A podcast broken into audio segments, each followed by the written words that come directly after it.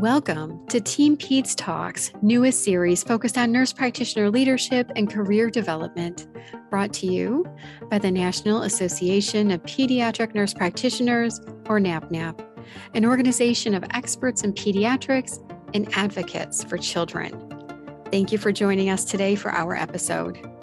This series of podcasts includes conversations with expert leaders in pediatric healthcare with a focus on advancing career development and leading change.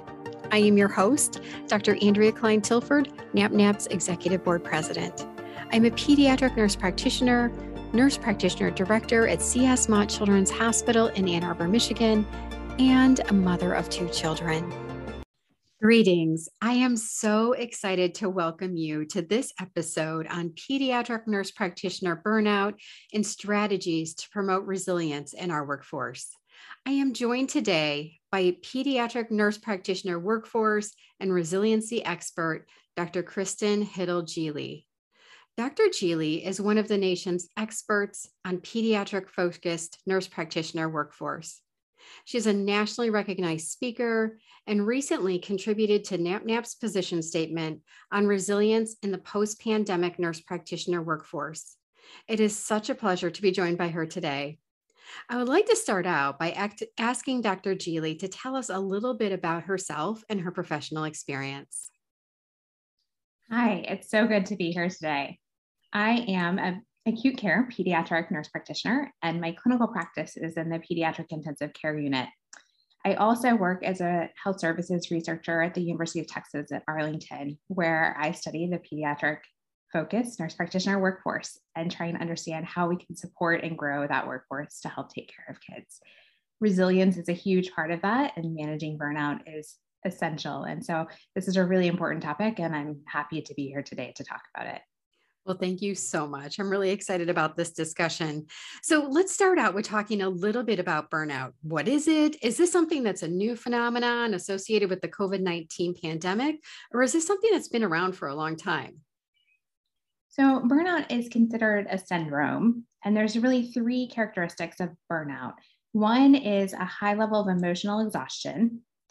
It's associated with a high degree of depersonalization, um, an example of that would be cynicism um, as you deal with patients and families. And the third element of burnout is a low sense of accomplishment from your work. And I think that we consider burnout to be something that is more recent, but studies have been um, conducted looking at burnout since the 1970s. So this is a phenomenon that has been studied for more than 50 years. Um, and it wasn't until 2019 that the degree of severity of clinician burnout rose to the level of kind of national prominence. But the National Academy of Medicine in 2019 published a report looking at clinician burnout. And they, in their review of literature, found somewhere between a third and half of all nurses and doctors prior to the pandem- pandemic reported substantial symptoms of burnout. And so, a really big problem in the workforce even before the pandemic, which is really, I think, what most people consider and think about um, burnout in that context. They attribute the high levels of burnout to how the healthcare system has changed over time, though. They point to things that have changed related to documentation and changes in reimbursement that have really changed the workload for clinicians, increase in the time pressures the number of patients people need to see in the day. We know that technology has changed how we interact with patients um, and our focus on documenting things in the computer versus face to face. And then I think in pediatrics in particular, we've seen an increase in the number of moral and ethical dilemmas as kids with complex chronic conditions have survived um, infancy into childhood and we're managing their chronic diseases. And that has become challenging for our workforce. But there's also concerns about managing work and life balance. Um, and all of this is housed in the demand for higher quality care, always pushing for higher, better, more care. And so the World Health Organization has taken a view on burnout uh, that it's really not a mental health problem that's anything wrong with an individual provider, but is a problem with employment. And so I think we need to use that as the context to think about how we solve burnout. Um, it's an employment related phenomenon, and we have to make systemic changes to improve burnout, to improve clinician well being. Well, thank you so much on that history as well as framing it for us. That was really helpful. So, when thinking about all of this, how worried should we be, Kristen? Unfortunately, I think we should be worried. Um, it has cost for not just us as clinicians, but for the community as a whole.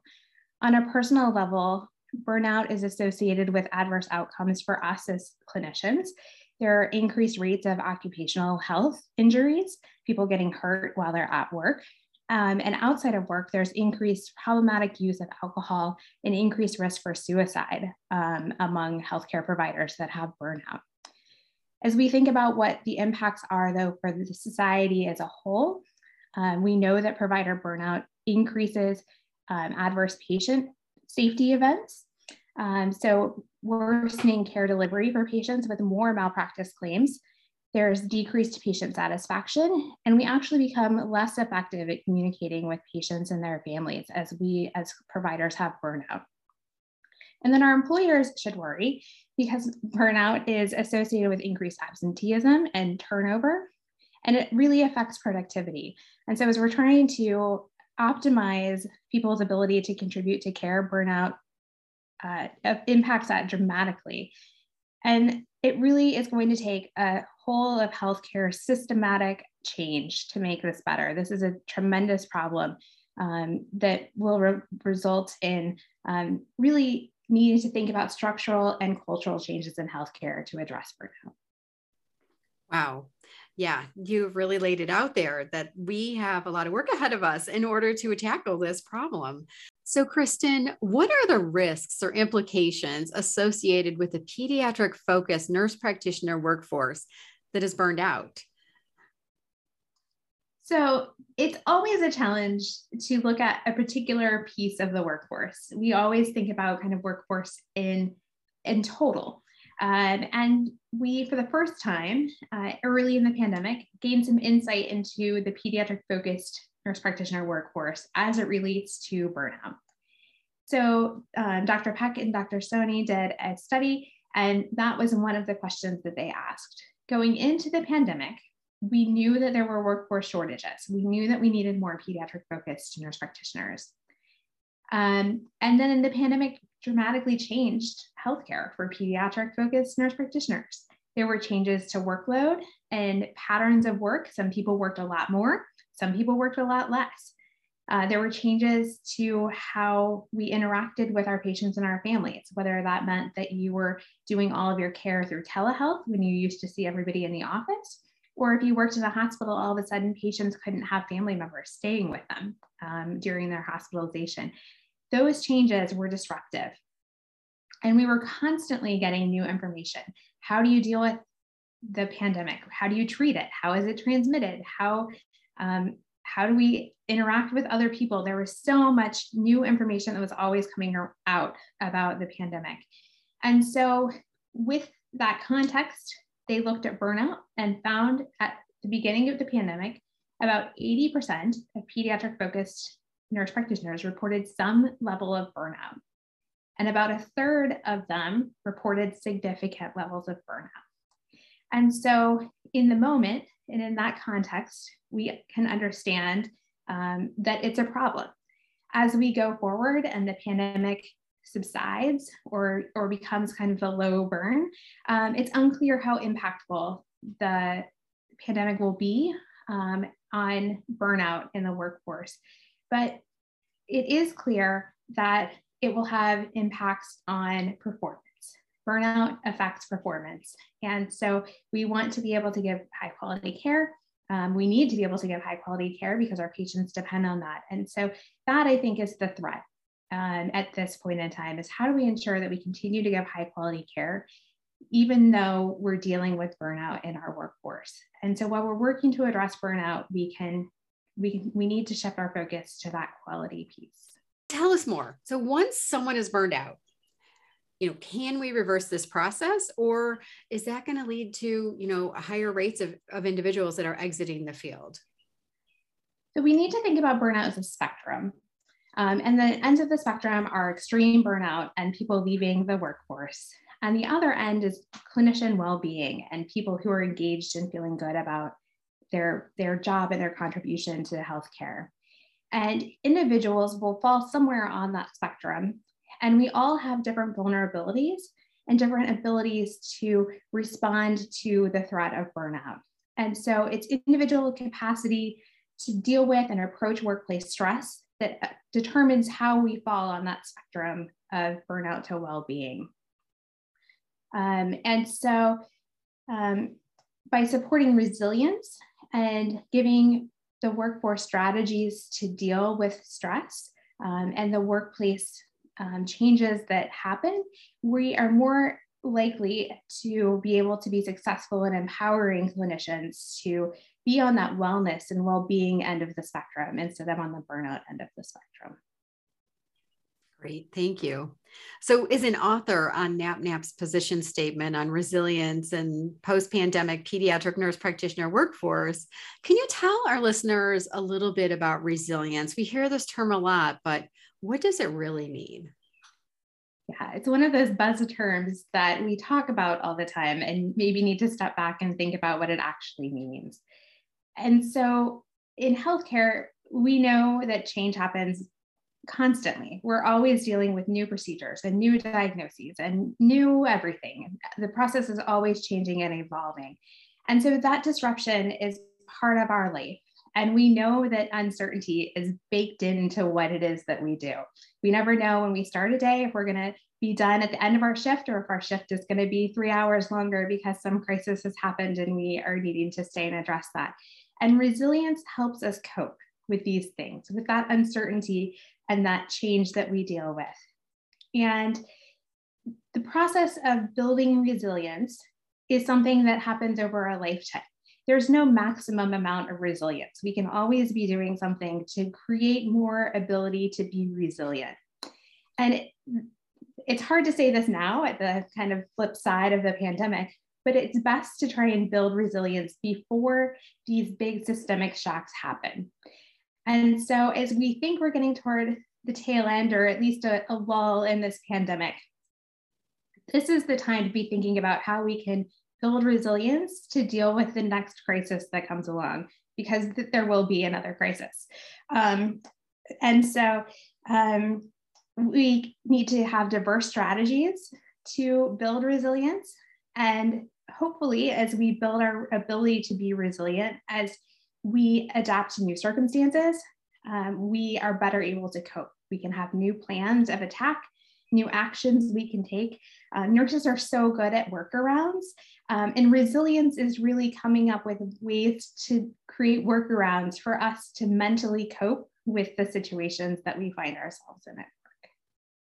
So, what are some of the strategies that individuals can use to bolster their own resilience, really both in the workplace and at home and in their personal life? I think that this starts with a personal awareness. If we can understand our strengths and our assets, we can take stock of what our liabilities might be or our vulnerabilities, what the things that really push our buttons and will make us crazy. Um, we can prepare for disruptions and think about strategies that we can use to respond to these changes and disruptions that happen in our daily work life. And there are some diverse strategies that we can employ as individual clinicians and human beings to help build our resilience. They include things like self care, um, and this is always easier said than done, but things like maintaining a healthy diet and exercising, getting outside and seeing sunshine and fresh air, um, decreasing our alcohol intake and avoiding unhealthy behaviors like smoking and vaping. All of those self care things will help give us a kind of baseline buffer that we can work from. And then we work on well being behaviors. We can do things like um, gratitude journals and using mindfulness techniques um, things like cognitive behavioral therapy, things that can promote um, our resilience and our well being are really key. And then it's important to know when we need to seek resources and support for well being as well. And it can be something simple like engaging in social activities. The pandemic isolated us from our friends and our family in many instances. And so, safely getting back together with friends and family can be enough to help increase your resilience. Um, but it may need to be professional support. Uh, this isn't something that people should feel bad about. Um, and if you are feeling like you're burnt out, you are stressed or anxious and depressed, there's nothing wrong with getting mental health support. This pandemic and these times have been unprecedented, and um, we need to support ourselves and our well being any way we can. And so, um, again, a range of strategies that people can employ. Um, but there's lots of things that we can do to, to build our resilience. Well, great. Thank you so much. Those are some really terrific suggestions. Now, what about strategies when you identify a coworker or a teammate that you suspect may be feeling a little burnout? Are there some strategies that we can use to help our colleagues? There are. And I go back to this notion of social connection. We rely so much on interaction with other people um, to help us know what's normal, even. And so start by reaching out to your teammates and working on building team cohesion and collaboration. And how can your colleagues and teammates work to create a healthy work environment where you can talk about things that might be stressful or think your degree of burnout so that you can work together to identify things that need to change in your workplace?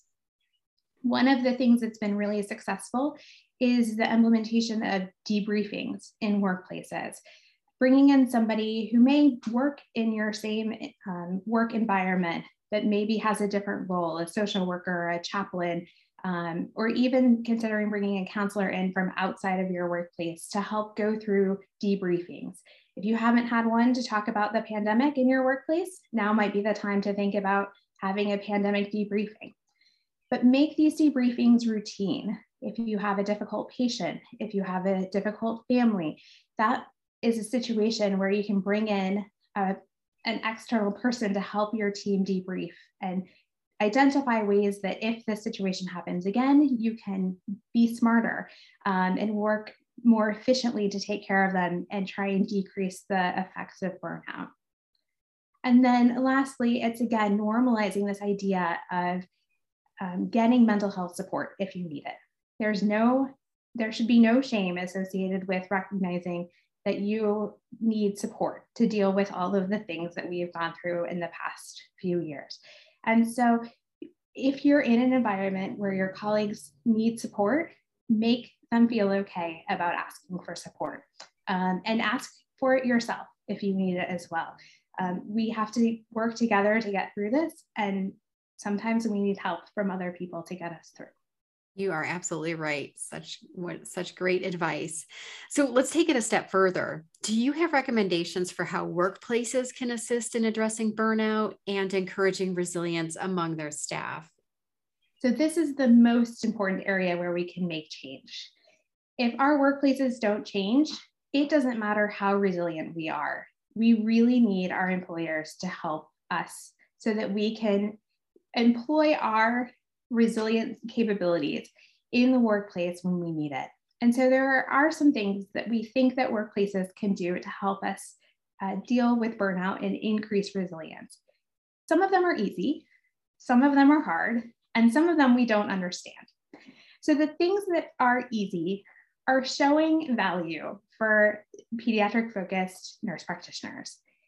Employers can do things like increasing the visibility of the pediatric focused nurse practitioners in their practice, whether that's putting them on the website, um, sending out blurbs to families about the presence of these people in the practice, but really showing that they're a part of the team um, and are included in the, the activities of the practice or the hospital. The other thing they can do to show value is to make sure we have the things we need to be safe. Um, that is, that's gotten better as the pandemic has gone on, but that's things like making sure that we have appropriate PPE um, and that our teams are comprised of people who are able to help us adequately and appropriately manage the patients that we're being asked to care for. Some of the things that will take time um, because of the nature of healthcare and the way that healthcare changes um, relate to how healthcare is structured. Um, and that is um, work that is going to take place over years, um, but we need to be part of encouraging the change. And so our employers need to help us with work life balance. And that includes adequate staffing with reasonable work hours and reasonable patient loads. We need to be able to have time to rest and take breaks at work um, so that we can recharge and tap into our resilient skills um, while we're in the workplace. And they, if we need to access mental health care, um, they need to help support that by giving us time away. Um, if we work from 7 a.m. to 7 p.m. every day, it's really hard to get mental health care. And so, having employers who are flexible and give time for people to get the help that they need is really important. As the system changes um, and they make interventions and, and employ strategies to make work life balance better, it's really important that they communicate those changes to us and that they're transparent so that we understand where they are in the process of trying to address these changes and how long is it going to take until we have enough staff? And what is our strategy to make sure that we have the supplies that we need? And so clearly communicating with the team is essential. But the thing that's hardest is that and this came out in the national academy report in 2019 is while we know that workplace level interventions to improve burnout and build resilience are the most important and kind of have the biggest global impact on the workforce, that's the area where we know the least. We have very few studies that have looked at what interventions are most effective at decreasing burnout and improving resilience. And so we need our employers to start studying this. Um, and we need to be willing to participate in the studies that our employers do looking at interventions that they can implement to improve burnout um, and, de- and increase resilience. And so, as we learn more and get further out from the pandemic, I think these studies will happen. Um, but really getting a sense of what interventions are most effective is going to be important to deploying them to all employers across the country. Well, thank you, Kristen. Let's take this from another prong in terms of prong, another prong of the approach, what can professional organizations like NAPNAP be doing to encourage a more resilient workforce? It's interesting. There's a lot they can do, and it's about bringing people together again. Um, we have been apart for so long, working in isolation, and giving pediatric focused nurse practitioners an opportunity and a forum to come together and connect and share experiences is a huge first step to processing all that we've been through and thinking about how we can work together to create safer work environments. NAPNAP can also advocate on a level that as individuals can be difficult to do. Um, and that advocacy is around work-based policies to improve the work environment and provide resources for mental health.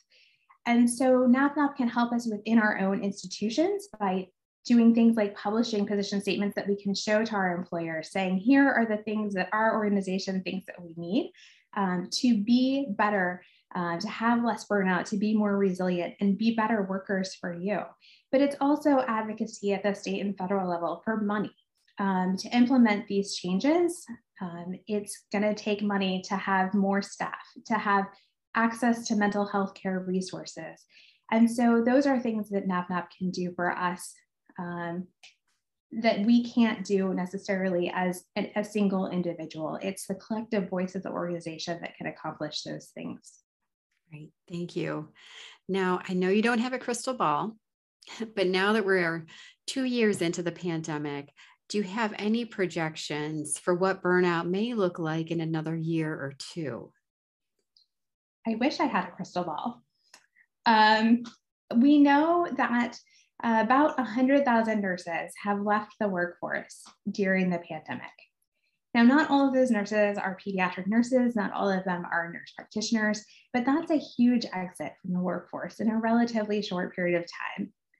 We know in balance to that, that in 2021, there was an increase in enrollment in nursing schools. And so, despite the fact that people are leaving the profession, during the pandemic for a multitude of reasons. There are people who are interested in becoming nurses and helping address the healthcare needs of the country. And so I hope that in a year or two, we are starting to see the investments that people are making now on programs and research that look at burnout and ways to increase resiliency are starting to come to fruition. We start to have an understanding of what works um, in institutions in particular to increase um, resilience. And then we know where to focus for changes in the future. But one of the key things about resilience is that at the end and on the other side of whatever crisis happens, there's revitalization.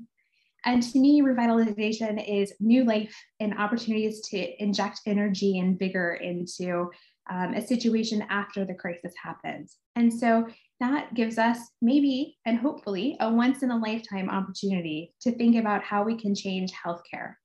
Um, what would a new work environment look like if we could change things? Um, how would we interact with our patients? How would we interact with our colleagues? How would we engage the community in improving health outcomes um, and preventing adverse health um, conditions, things like chronic diseases? And so this is our chance to use this time to think about a new vision for the future of nursing and really engage and pull people in to not what we have now, but what the future can be as we rebuild and think about a resilient workforce. Excellent. Thank you so much for your um, crystal or not so crystal ball. Um, appreciate that. So, in February, NAPNAP issued an official statement applauding Congress's passage of the Dr. Lorna Breen Healthcare Provider Protection Act, and it was subsequently signed into law by the president. Can you tell us a little bit about the act and how it will help pediatric focused nurse practitioners and our colleagues? This is a really exciting bill that was passed. Dr. Breen was an emergency department physician in New York City who was at the forefront of the early days of the pandemic. And working in the emergency department, every day was overwhelming. Every day people were dying. It was really a horrible, horrible time.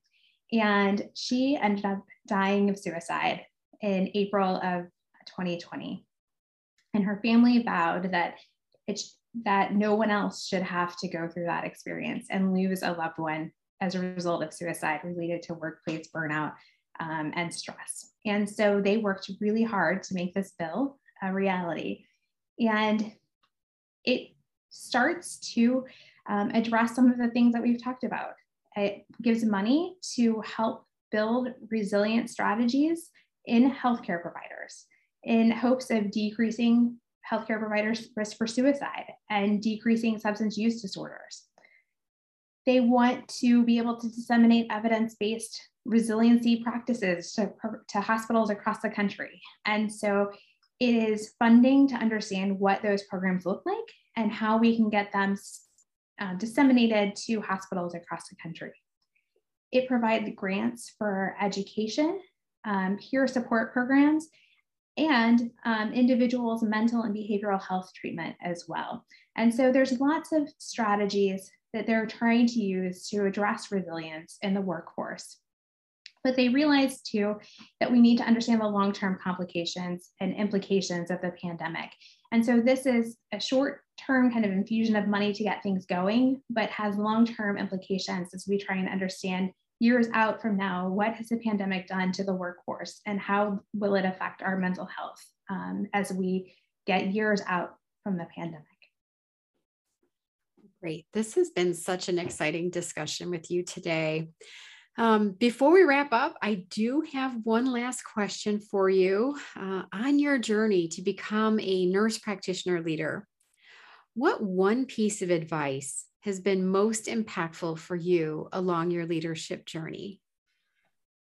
As we think about burnout and resilience, I think it's important to recognize um, one of the things that we can do, which is be aware and understand what our strengths and our assets are.